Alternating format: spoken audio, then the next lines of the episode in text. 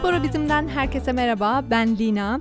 Bugün sizlerle yine sanat konuşmak istiyorum. Dünya gündemi bu kadar hastalıklarla e, çalkalanırken biraz umut veren güzel şeylerden bahsedelim istiyorum.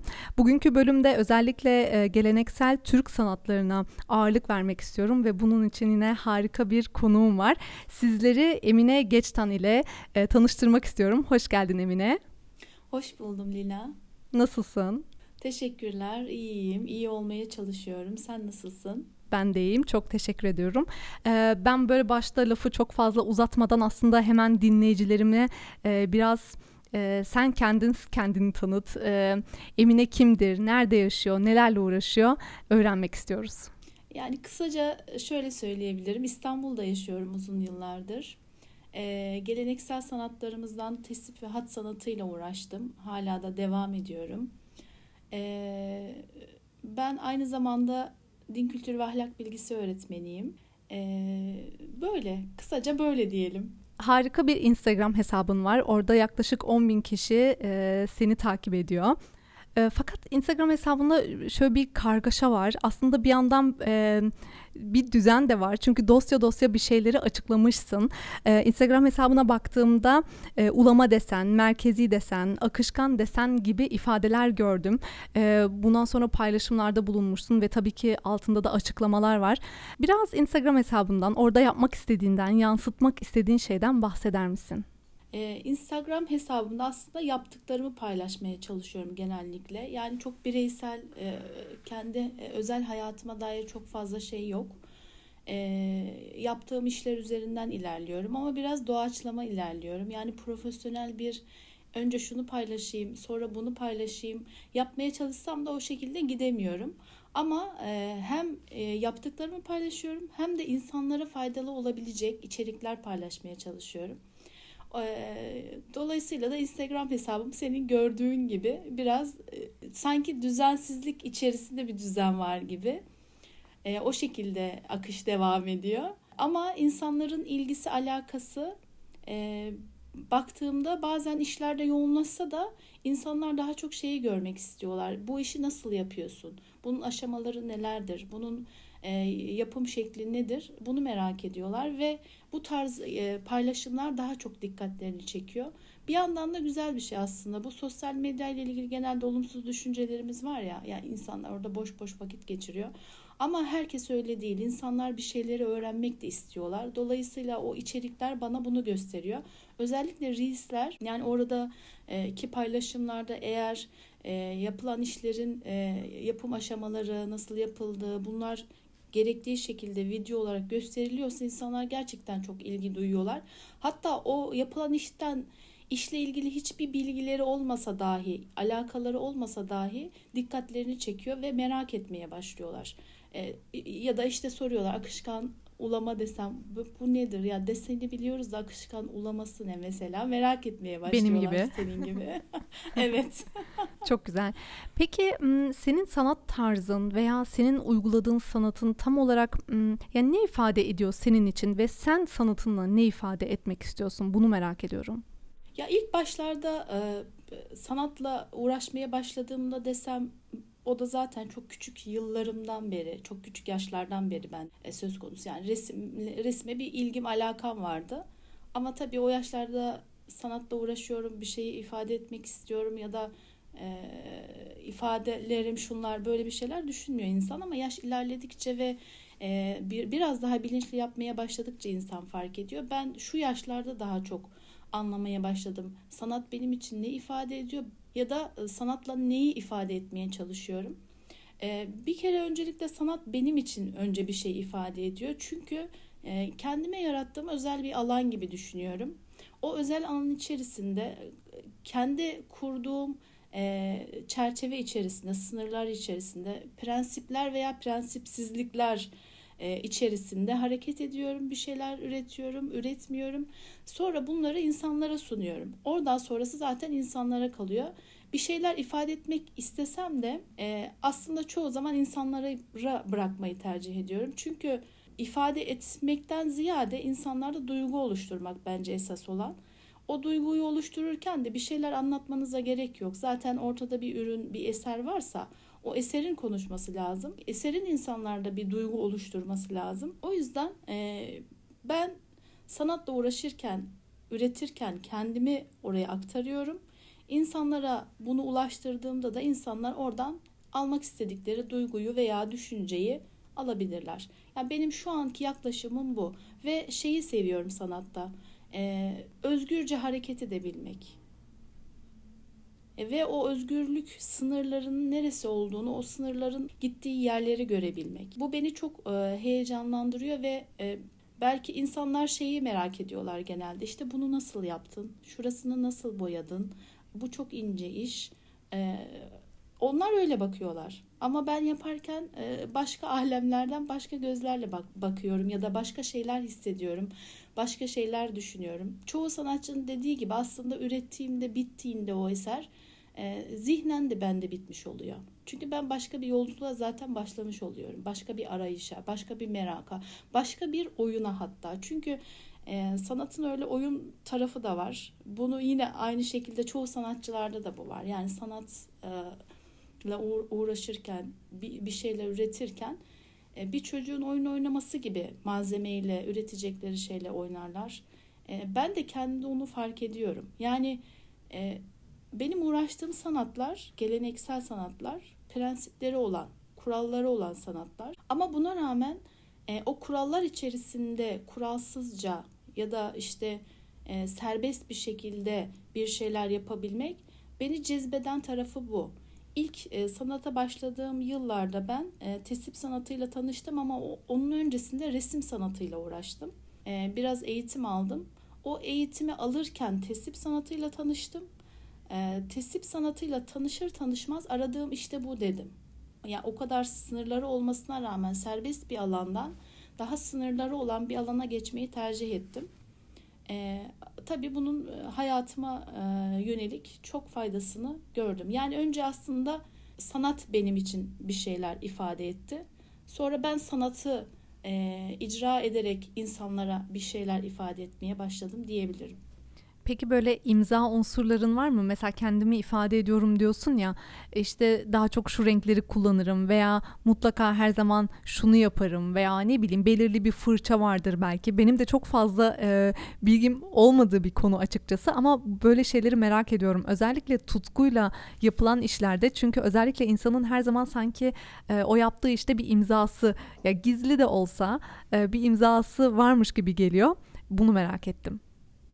Yani şöyle e, ben kendimde fark ediyorum ama dışarıdan bakanlar da diyorlar. Yani bir çalışmaya baktığımızda bu Emine Geçtan diyebiliriz. Bu benim için çok değerli. Ben e, kendimi ifade ederken şunu diyebilirim. Simetri, simetri, simetri. Yani ben bütün çalışmalarımda ön plana çıkan şey simetri. Belki e, geleneksel sanatlarla ilgilendiğim ve yıllarca uğraştığım için o sanatlardan benim damarlarıma işleyen şeylerden bir tanesi bu oldu. Simetri. Renk konusunda herhangi bir e, yani şu renk benim rengim e, diyemiyorum ama altın e, vazgeçilmezim, vazgeçilmez rengim hatta altın. Belki yanına laciverti ekleyebiliriz ama bunlar zaten benim çalışmalarımda çok karakteristik olmasa da benim çalışmalarımın karakteristiği e, simetri ve e, sonsuzluk, e, e, sonsuzluğu çağrıştıran çizgiler. İlginç. Bu görüşmeden sonra Instagram hesabını bir de bu gözle inceleyeceğim. Bakalım ben de bunları görebilecek miyim? Peki bir şeyi de merak ediyorum. Desenlerin üzerine çok duruyorsun. Neden desen veya aslında geleneksel Türk sanatı ne demek? Desen buna dahil bir şey mi? E, konuya biraz daha uzak olanlar için kısa bir açıklayabilir misin? Yani deseni şöyle açıklayabiliriz. Desen bir kurgu, bir tasarım.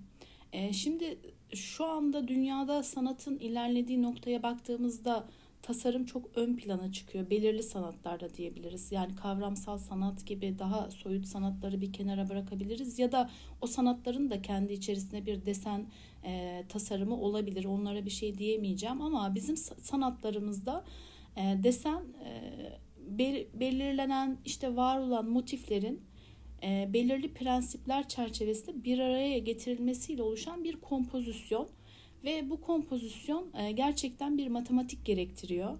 E, o matematiği algıladığınızda e, gerçekten bütün insanların e, gözüne hitap edebilecek güzellikte eserler ortaya koyabilirsiniz. Bu sebeple desenin üzerinde duruyorum. Sanki şöyle gibi bir şey gözüküyor. E, bizim e, sanatlarımızı icra edenlerin eserlerine bakıldığında ya hepsi birbirine benziyor. İşte çiçek, yaprak, e, işte şu bu. E, öyle gözüküyor dışarıdan bakanlar için ama aslında öyle değil. O çiçeklerin detaylarında farklılıklar ve o çiçeklerin kurgusu, çiçeklerin taslaklarına bakıldığında altın oranı görmek mümkün. Bir arkadaşımızın yazdığı bir makale var. İnşallah yakın zamanda e, yayınlanırsa o makalede e, bu konuya değinildi çok güzel. Yani e, tesip sanatında bizim sanatlarımızda kullanılan bir motifin altın oran şablon örneği şeklinde.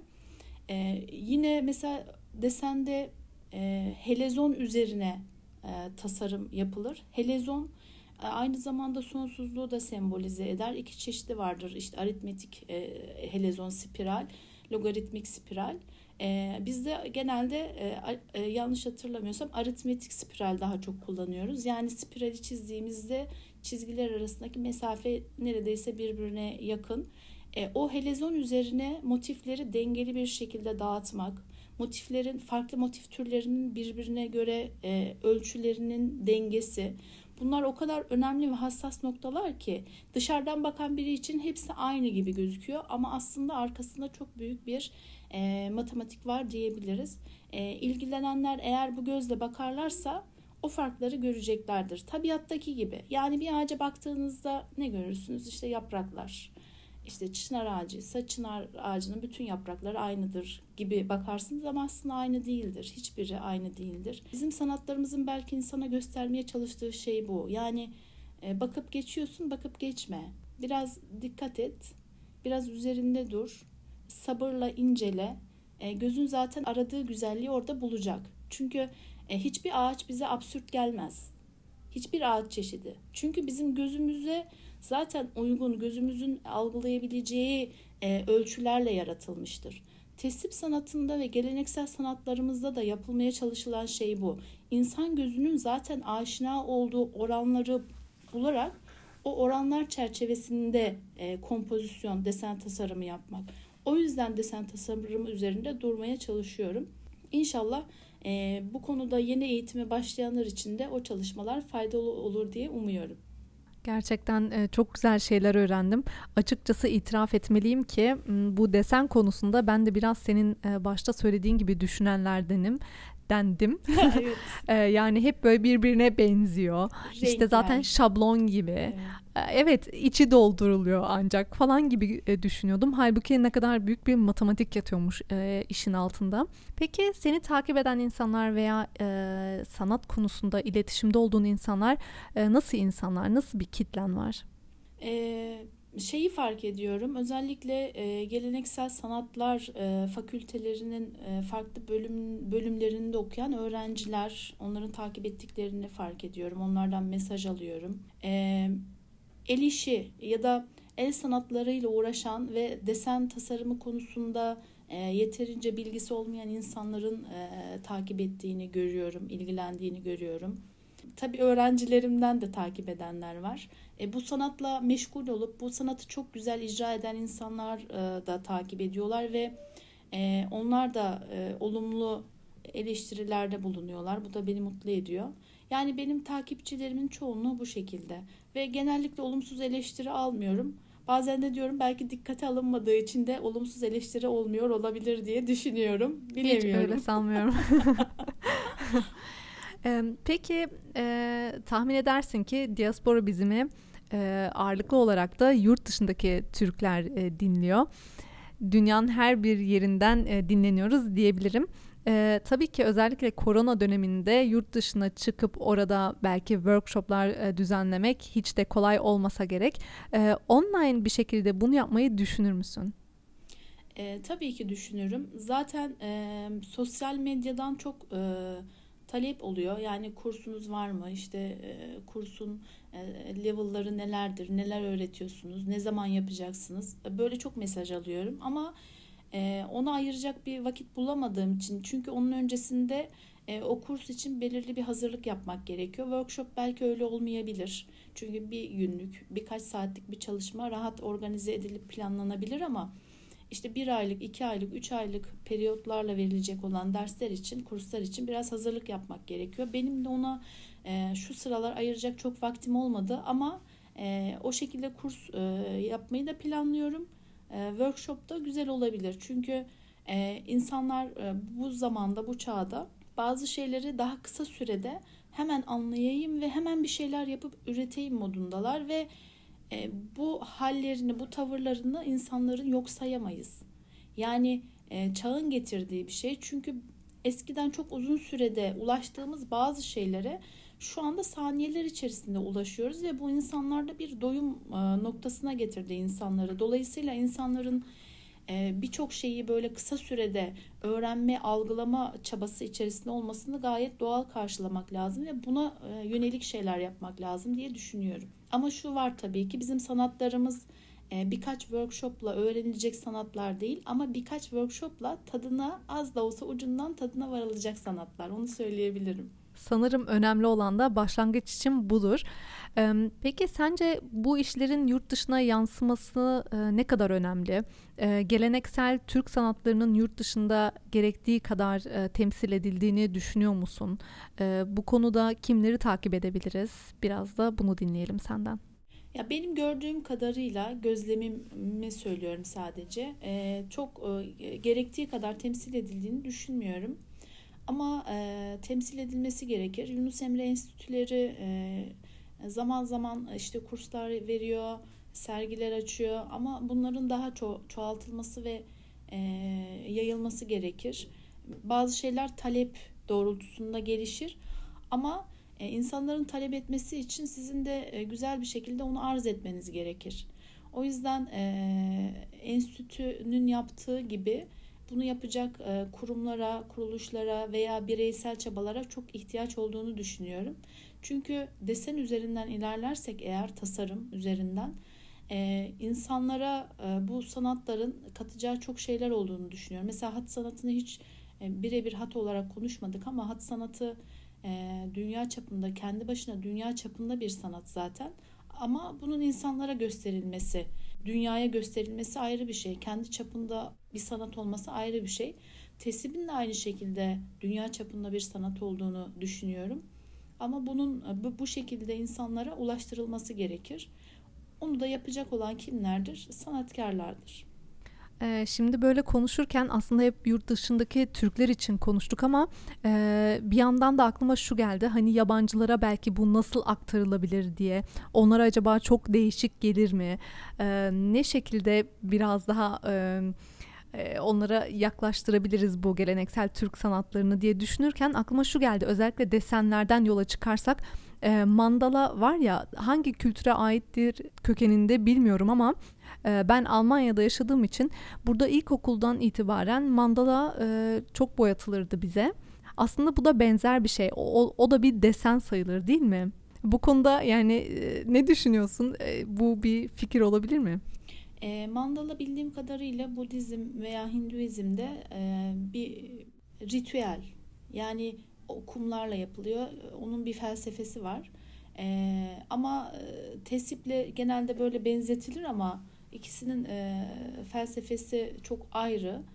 Ama dediğin gibi belki mandala desenleri yerine işte e, geleneksel Türk sanatlarının motifleri, desenleri çocuklara orada Türk çocuklarına en azından boyatılmış olsa e, onların bilinçaltları da farklı şekilde bundan etkilenecektir.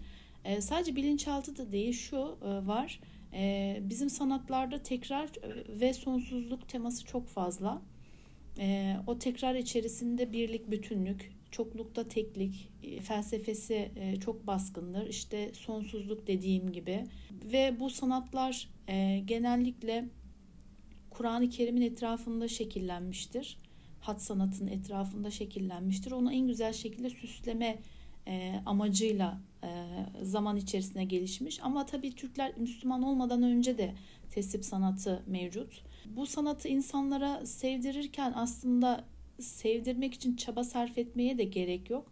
Çünkü işin içerisinde tabiatta gördüğümüz çiçekler var. Çünkü tesip sanatında bitkiler aleminden istifade edilerek tasarımlar yapılıyor. Sanatçı yaratılmış çiçeklere bakmış, onu kendi zihninde soyutlamış ve o çiçekleri farklı bir kompozisyonla bir araya getirmiş. İçin içerisine aslında soyutlayarak hayvanları da karıştırmış ve Rumi motifi e, ortaya çıkmış. Gökyüzündeki bulutu veya yerin altındaki yerden göğe çıkan ejderhayı soyutlaştırarak bulut motifine çevirmiş. Onu da süslemeye katmış. Yani aslında kendi dışında ya bir insan e, formu diyeyim. Onu da minyatürlerde yine görebiliriz ama e, ben şu şeyden bahsediyorum. Tesip ve Kur'an-ı Kerim etrafında e, teşekkül eden tesip sanatından bahsediyorum. Onun içerisinde insan dışında bütün canlılar var. E, çevremiz zaten bunlarla yaşıyoruz ve şu çağda e, bizim sorunlarımız sadece insanlar arası ilişkiler değil. Çevremizde çok sorunumuz var. Hayvanlarla sorunlarımız var, bitkilerle sorunlarımız var, tabiatla sorunlarımız var. Ve e, bizi insanlar şu pandemi sürecinde bile hep ilk önce neyi konuştular? İşte bu kalabalıktan, bu şehirden, bu gürültüden uzaklaşalım, tabiata koşalım vesaire vesaire. E, çünkü insanın doğasında bu var. Yani tabiata yakın olmak. Özümüz bu aslında. Evet. O yüzden o sanatın içerisinde de doğanın kendisi var. Ama sanatçı gözüyle doğanın kendisi var. O yüzden eh, bir insanlara eğer tesip sanatı bizim sanatlarımız tesip özelinde konuşuyoruz ama bütün sanatlarımız insanlara ulaştırılsa e, zaten e, fıtri olarak onlara yakın gelecektir. Orada mutlaka bir şey göreceklerdir kendilerine ait ya da kendilerine sıcak gelen, kendilerini rahatlatan. Çünkü bu sanatların hepsinin amacı insanda öfke, nefret, e, kasvet bu duyguları uyandırmak değil. Tam tersine e, güzel duygular uyandırmak. Maksat o, amaç o. Şu an insanlığın da ihtiyacı olan şey o. Yani e, hani şey olur ya böyle nefretini kustukça daha çok nefretin artar ya da öfkeni hep böyle ama aslında onu sağaltmak gerekir. Öfke normal bir duygu. Önemli olan onu sağaltabilmek doğru bir şekilde. Bizim sanatlarımızın insanlarda oluşturmaya çalıştığı şey o insanın içindeki güzel duyguları ona tekrar hatırlatmak. Felsefesinin bu olduğunu düşünüyorum ve bu bana çok değerli ve çok güzel geliyor.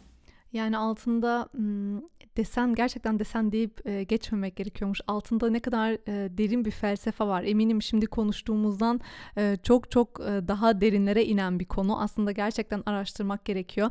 Ama özellikle bu son e, değindiğimiz mandala e, konusunda şuna bağlayabilirim konuyu. Eminim yurt dışında Türk çocuklarına öğretmenlik yapan birçok dinleyicilerimiz de vardır. Benim şahsen arkadaşlarımdan çok fazla Türkçe öğretmeni var. Belki bunu e, derslerine katabilirler. E, çocuklara nasıl okullarda mandala boyatılabiliyorsa onun yerine e, bu desenleri çizdirebilirler, boyatabilirler belki. Ee, ve bununla birlikte altındaki felsefeyi bir nebze olsun e, anlatmayı deneyebilirler. Belki bu şekilde yurt dışındaki e, e, Türklere ve de yabancılara bunu e, aktarabiliriz diye düşünüyorum. Bugün senden gerçekten çok şey öğrendim Emine. Çok teşekkür ederim. E, bugünkü bölüme konuk olduğun için de teşekkür ederim. Gerçekten çok memnun oldum. Ben de çok memnun oldum Lina'cığım. İnşallah başka bir sohbette görüşürüz diye düşünüyorum. Ee, bahsettiğin e, bu güzel fikir yani oradaki e, çalışan Türk e, öğretmenlere verdiğim bu fikirle ilgili de şunu söyleyeyim. Yani yardıma ihtiyaçları olursa desen, motif, kompozisyon ararlarsa biz buradayız. Harikasın. yani her şekilde yardımcı oluruz. Harika. E, kapatmadan önce son olarak da e, sana nereden ulaşabilirler? Senin e, profilini bir de e, buradan söyleyelim ki insanlar takip etsinler. E, Emine Geçtan e, Instagram hesabım aktif olarak Instagram'ı kullanıyorum. Facebook'ta varım ama orayı çok fazla kullanmıyorum. Ya e, takip edemiyorum açıkçası. Instagram'da iletişim e, numaram da var. İstediklerini yazabilirler ya da e, mesaj yoluyla yazabilirler. E, elimden geldiğince yardım edebileceğim bir konu olursa e, yardımcı olurum. Sana tekrar e, bütün dinleyicilerim adına da buradan teşekkür etmek istiyorum. Emine'yi Instagram'dan takip etmeyi unutmayın. Bütün fikir ve önerilerinizi de bizimle Instagram sayfamız Diaspora Bizim'den paylaşabilirsiniz. Onun dışında bütün bölümlerimizi Spotify, Google Podcast ve YouTube'dan dinleyebilirsiniz. Herkese çok teşekkür ederim. Kendinize iyi bakın. Hoşçakalın.